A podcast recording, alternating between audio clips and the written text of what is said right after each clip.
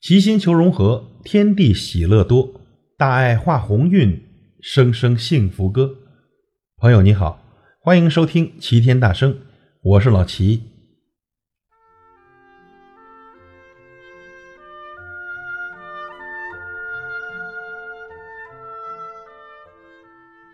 今天是公元二零一八年的一月十七日，农历丁酉年的腊月初一。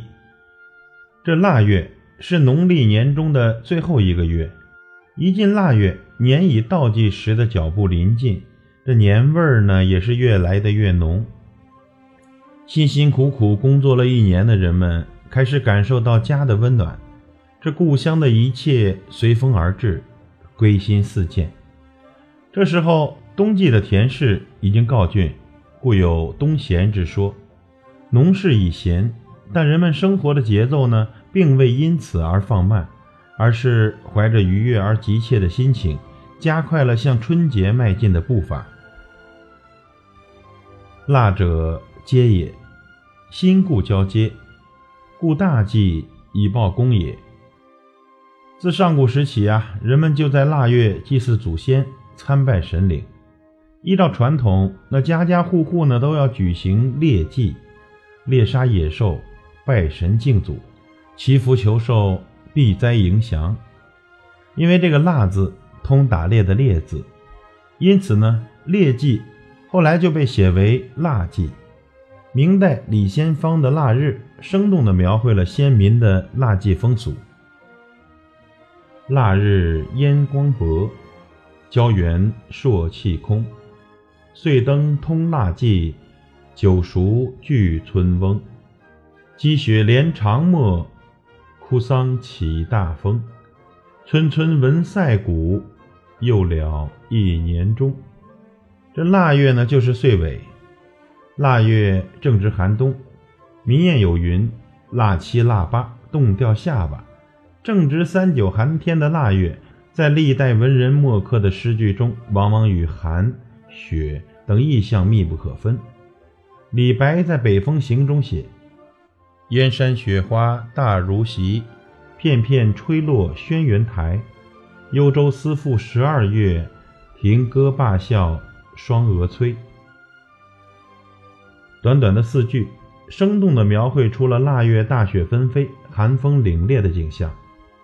这腊月里辛苦劳作了一年的人们，急切地期待着春节的到来。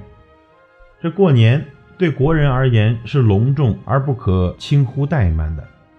往往刚一进入腊月，这关于年的准备工作啊，便热热闹闹的开始了。早年间呢，为了筹备年货，人们会在闲暇的时候前往腊月市，购买腊肉啊、粥果呀、各色野味等等，为腊月里的种种习俗做着准备。那种属于腊月的热闹，远在他乡的游子，你是否还记得呢？在天寒地冻的时节。却有红红火火的集市，每一处都披上了喜庆的大红色，预示着新一年的好兆头。市集中货物齐全，琳琅满目，当然这价格也相对的水涨船高。京师谚语有云：“腊月水土贵三分”，讲的便是这一现象。大概呢，也就是这个原因，长辈们会常常的教导我们：“货比三家，细水长流。”那腊月里还有一个非常重要的节日，那便是腊八。这一天，人们往往啊互赠腊八粥，祈求来年风调雨顺、五谷丰登、阖家康宁。腊八粥又称大家饭，起源于宋，用红小豆、糯米、红枣、栗子等各种五谷杂粮组成。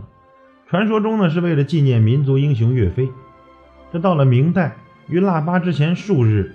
各家就将红枣捶破泡汤，至腊八早晨，再加粳米、白果、核桃仁、栗子、灵米等等煮制。自此起呢，腊八粥逐渐演变成了民间庆贺丰收的习俗。同时，在这天，家家户户也会腌制腊八蒜，剥蒜进入醋中，到年三十吃饺子时备用。这香喷喷的饺子配上可口的腊八蒜，醋香蒜碧。别有风味。腊月里的民俗十分丰富。这初八喝完腊八粥，家家就开始置办年货，数着指头，盼着过年。腊月二十三就是小年，然后是扫房、写春联等等，直到除夕夜。进香情更切，不敢问来人。每每到了腊月，总是有一些别样的感悟，有一种凛冽之外的情愫。这小时候啊，腊月是无忧无虑的玩耍，是源源不断的压岁钱，是心底浓烈的年味儿。长大了，腊月是异国他乡的憧憬，是心心念念的故乡，是翘首盼归的父母。腊月已至，游子还乡，朋友，您。准备好回家了吗？感谢您的收听，我是老齐，再会。